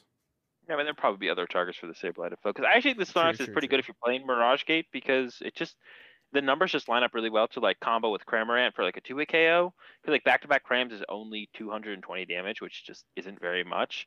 Uh, but back to back or Cramorant into Snorlax is 290, right? Um, so it's just two hit KOs, any Vs in the format, which is nice. You could hit a V and then clean it up with Sableye as well. So I think it just like it looks like a bad card, but it just like just fits that niche situation uh, very well for for Mirage Gate decks to combo with Cram or combo with Sableye, whatever. Just like hitting for 180 just guarantees a two hit KO where like back to back Crams can't quite do that. So you don't want to commit like a hit with a Cram Cramorant into a hit with Giratina to do 280 on the next turn and be like, well, I kind of just like wasted an attack, right? Or put a two prizer in my active and put a bunch of energy on it just for it to not get a KO, right? So and the the sleep um, clause is not too big of a deal on this card either because these decks play so many switching cards, out. right? Yeah, or you're probably too. getting knocked out. Yeah, that, that is true. One that of the two. yeah. So yeah, I think Snorlax is, is pretty cool actually in the Mirage Gate decks. It just it just fits the role. It just seems weird, but it just it just works. It's one of those things. What about some of the uh, older archetypes? We kind of talked about this a little bit at uh, for Baltimore regionals as well. Like one of the decks that we both talked about a little bit was like Arc Intel. Um, would it make a comeback at Baltimore? Which uh, one did get top 16. Adler got top 16 with Arc Inteleon. And we've been seeing it pop up a little bit more recently, especially in this Limitless tournament. Um, I don't know if it's quite good enough to get there. It's really good against the Lost Box decks. Once again, it's kind of a tanky healing deck, which is just kind of good against Lost Box, tanky, healy, good against Lost Box. But it does still feel like it comes up short to some of the, the heavier hitters, the Kyurems, the Mews, uh, etc. Yeah, I think that in the end of this last format, Arc Intel ended up not being as good because of how popular Mew VMAX was with the 4DT. Yep. And that, that's a pretty bad matchup, it feels like. Like you've got your Roxanne Path and Pray strat. Um, but if that doesn't pull off, like it is very easy for that version of Mew Max to hit 280 two times and then just find one boss's orders KO, right? Yeah. Um, what the benefit of current Arc Intel is from the new set. Uh, the the big card to me that they got from Lost Origin is the Radiant Gardevoir, with the mm-hmm. Loving Veil, all of your Pokemon take 20 less damage from attacks from your opponent's Pokemon V, which is super crucial in the Mew matchup because it makes them have one more damage modifier in order to KO you. And if you get a big charm, that's one more damage modifier for them to KO you. Suddenly, KOing two Arceus V stars becomes really hard for the Mew V Max deck. Yeah, also Giratina as well hits 280. Yes. No one plays Choice Belt. 280 minus 20, 260. You're not KOing the Arceus. Uh, even if they, even if you play the choice belt, then if they have the big charm, you also need a vacuum. So like, it really makes it hard, and you really don't want to play choice belt and Giratina. It's basically useless in like every single, in most, uh, most all situations, right? So like, you don't really want to play that card. Um, so yeah, the Gardevoir really does keep you out of range in a lot of scenarios against the the heavy hitters. I just don't know if it's enough. And also Kyurem's another one as well, I guess, right? Where you could force them to have. I did the math right. I guess the choice belt or the Gardevoir plus the choice belt they need one more energy. I think. Two seventy. Yeah. yeah, it would keep you out of range of their choice belt, I guess, if you had a big charm, and then that extra energy would keep you out of range with the Gardevoir. So and another yeah, card that the heavy hitters. Another, another card that this person who got top four played was the Lake Acuity as well, which I think is okay. I would probably still lean more towards Path. One of the awkward things about Path of course, is the fact that you shut off your own Radiant Gardevoir. Mm-hmm. So that, yeah. that does make things a little interesting about when you want to put it in play. Um, but so having like an off stadium to use is still nice.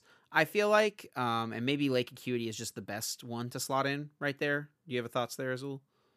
Yeah, Clap Stadium might still be better, but Lake is Lake is probably fine. There's probably a decent amount of situations where there's not that many stadiums and too many decks right now, so you could get it to stick in a lot of scenarios. I think towards the late game, um, getting another reduced 20 damage on your on your Arceus. and also, I guess another thing, cool thing to mention, um, and this this Sobble meta has come around before, but the 70 HP Sobbles are coming back. Uh, especially in Arc Inteleon, it makes a lot of sense. You don't really want to ever attach to. You don't want to even keep calling. You always want to attach your Arceus turn one. Um, and we've seen, I've even seen people talking about doing it with uh, the what's it called decks as well, the Arc Intel deck or the Palkia Intel decks as well. Like, do you go to 70 HP Sobbles? I think a little bit less good in those decks because Keep Calling is so much better in the Palkia deck. But um, I could see it. I could see it coming around to that. And last time we had this one, Dragapult was a super Dragapult VMAX was super popular. Does five damage counters to a bench Pokemon with a Goon Ping. That's six. Uh, pretty easy to pull off turn two, to be honest. So you KO in Sobbles, and people are going up to set the 70 HP Sobbles to kind of protect from that scenario. So we're seeing the the Sobble meta uh, kind of creep back in here with uh, Sableye uh, pings in the Lost Box deck, which is kind of funny. Um. All right. So uh, other new decks to talk about: Kyurem and Goodra. Which one of the two? Those seem to be kind of the two. I think like everyone recognizes Giratina is pretty good. Everyone recognizes Lost Box is pretty good. So between Kyurem and Goodra, which of the two new decks there do you think uh, will finish higher in Peoria this weekend? Online events uh, would probably lean towards the Kyurem, but we did yeah. see the two Goodras here. Do you think someone could come up with the spice? I think probably Kyurem. I think Goodra could get better when the meta becomes a little bit more stabilized and it figures out which heavy hitting decks does Goodra need to deal with, and how can I potentially deal with some of them? Will probably still take an auto loss as the other ones, but like got to figure out which ones you need to be able to prepare, be prepared for first, um, and how can you deal with it? Maybe at least one of them, right? Yeah, Goodra um, will definitely benefit from a more centralized meta for sure. Yeah, and and maybe it just has to. Maybe there there won't be an answer to that. Then maybe it just needs to be a, a meta where heavy hitting decks just don't really exist. I could see that happening as well, where it's like, right, Goodra's not good until the meta comes around for it. Um, so that could happen as well. But I think yeah, once we see it needs a little bit more of a stable meta. Whereas Kyurem is a lot more versatile and it's like in what it can deal with and what needs to deal with it. So I think Kyurem will definitely see most likely will be the the higher placing of the the two decks for sure. And then one um, other new deck to mention is definitely the Hisuian Zoroark V Star. One of them did finish in the uh, top 32 of the Limitless event, which was the top cut. Mm-hmm. It was like an asymmetrical top 16 cut. Um, and that was kind of the way that you've seen it, you know, be played most of the time with the Bibarel, the Gengar.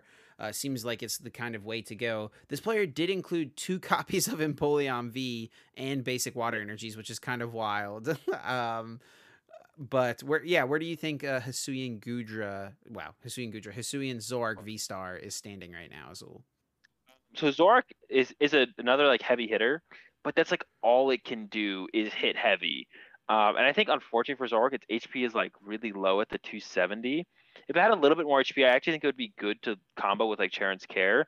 Um, but the problem it kind of runs into in the Lost Zone matchup or the Lost Box matchup is that they can put enough prize cards together that when they get to the late game, they can just go Charizard, Charizard, and just KO two Zoroarks back to back pretty easily. Because that 270, when you're damaging yourself with uh, Gapejaw Bog to actually be able to do enough damage to KO anything, uh, it just makes it really awkward. Um, but if you're going up against like just Mews and just Kyurems, I actually think Zoroark is really, really good. I think it's like favored. It's like the best of the heavy hitters. Like when the heavy hitters go up against each other, Zoroark comes out on top but there's too many non-heavy hitters in the meta yeah. to, to kind of do that right now. And your Palkia Inteleon matchup is pretty close or, or slightly unfavorable as well because of like the custom ca- or the cross switchers, so they can get around your uh, Diancie. But um, yeah, that's kind of the problem. The problem is your like your Lost Box matchup is pretty rough because of Charizard. Like and, you have 270 HP and you got damage on yourself already. I wonder if maybe this way that this person played the deck uh, would you know make that better, right? We've got the two Empoleon V in here, four Water Energy, two Melanie. So yeah, they're trying to attack with Empoleon pretty quickly. I actually have not played any games with this list at all yet. Um, but they did do pretty well against Lost Box. They lost to one Lost Box. They lost to a Giratina, but then they beat one, two, three, four, five Lost Box decks through the rest of their tournament. Yeah. So yeah, I would say yeah. I mean, the, that definitely would help your Lost Box matchup quite a bit. But I don't know if it's if it's worth it at the expense of your consistency up against those other heavy hitting decks. Right, that's a lot of cards to add that don't allow your Zork to attack for big damage, right? And now that we've seen the evolution of Lost Box, adding you know paths and colognes and stuff, um, I'm sure those techs will not be as efficient as they uh, as they were, right? The double Empoleon won't just won't be as good anymore. Something to know too, I guess, uh, worth mentioning is that if you put two basic water energies on your Zoroark, you now cap out at 330, right? Which lets you OHKO yeah. Mew with an Oricorio in sure. play, lets you OHKO Kyurem. So that's, you know, not a bad thing either, which is not something that most lists could do previously. Well, no, you had the Hawlucha. Hawlucha got you there. For oh, the... for the cure, yeah. Yeah, that's, yeah. That's a good point. Hawlucha's, Never mind. Yeah, yeah. Which is the, the homie hooks up the one I guess. Yeah, that's what I was saying. Like Zoroark win. I think Zoroark wins the the big beatdown battle most of the time.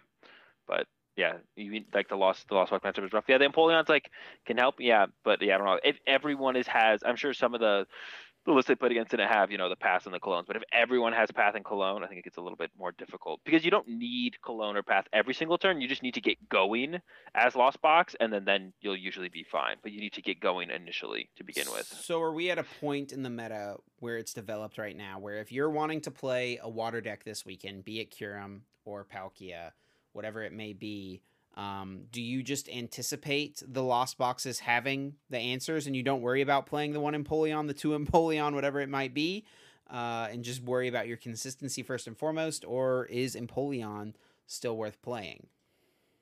That's a tough question to be honest. I think if you do play Empoleon, you'd want to play. I think most, like I said, I think most lost, most lost boxes will adapt and start to play the paths and the colognes. But I don't know how that fully breaks down yet. I've tested it a little bit so far. Um, and you don't just beat Empoleon. Like them just opening Empoleon or getting Empoleon on the active turn one is still really, really tough to deal with sometimes. So um, it's something to be tested. I'm sure that's what a lot of people are testing right now. Is um, it definitely seems like you if there if the double Empoleon meta is expected, then you need to play Cologne or Path. And then for the Empoleon players, it now becomes okay. If that just beats us, what is a different way we can beat this deck? Should we just play different decks? Because if we're just losing to Lost Box, if our Empoleons are useless, uh, then you either need to come up with a new tech, but if you can't, you just need to switch decks, right?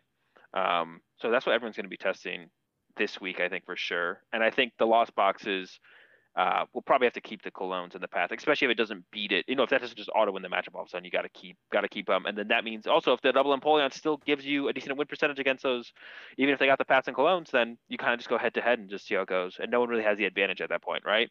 And that's what the kind of the evolution of meta became. No one has an advantage, right? That they got their paths or colognes, and you got your double Empoleon, and now we get a fair fight, right? And then one, I guess, one last thing we should mention. So two big decks from the last format that we haven't really talked about and I think are probably going to have a harder time is going to be the Arceus Pikachu uh, or Arceus Bibarel with the the flying Pikachu, Decidueye, whatever other pieces you want to put in there.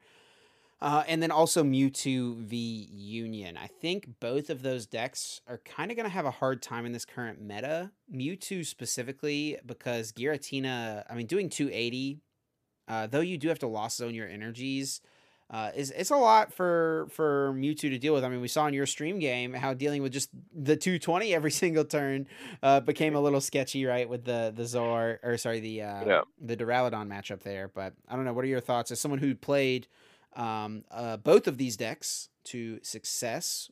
What do you, where do you think they're at right now with the way the meta has changed with the new set?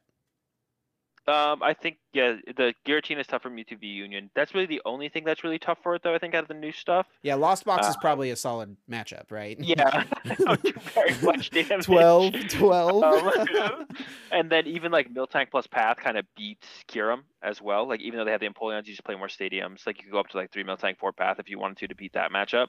Uh, to deal with Empoleon in general, so you have that. But some decks playing Drapion with Gates and then Giratina. I think for Peoria, Mewtwo Union's got to sit it out and see where the meta goes after Peoria.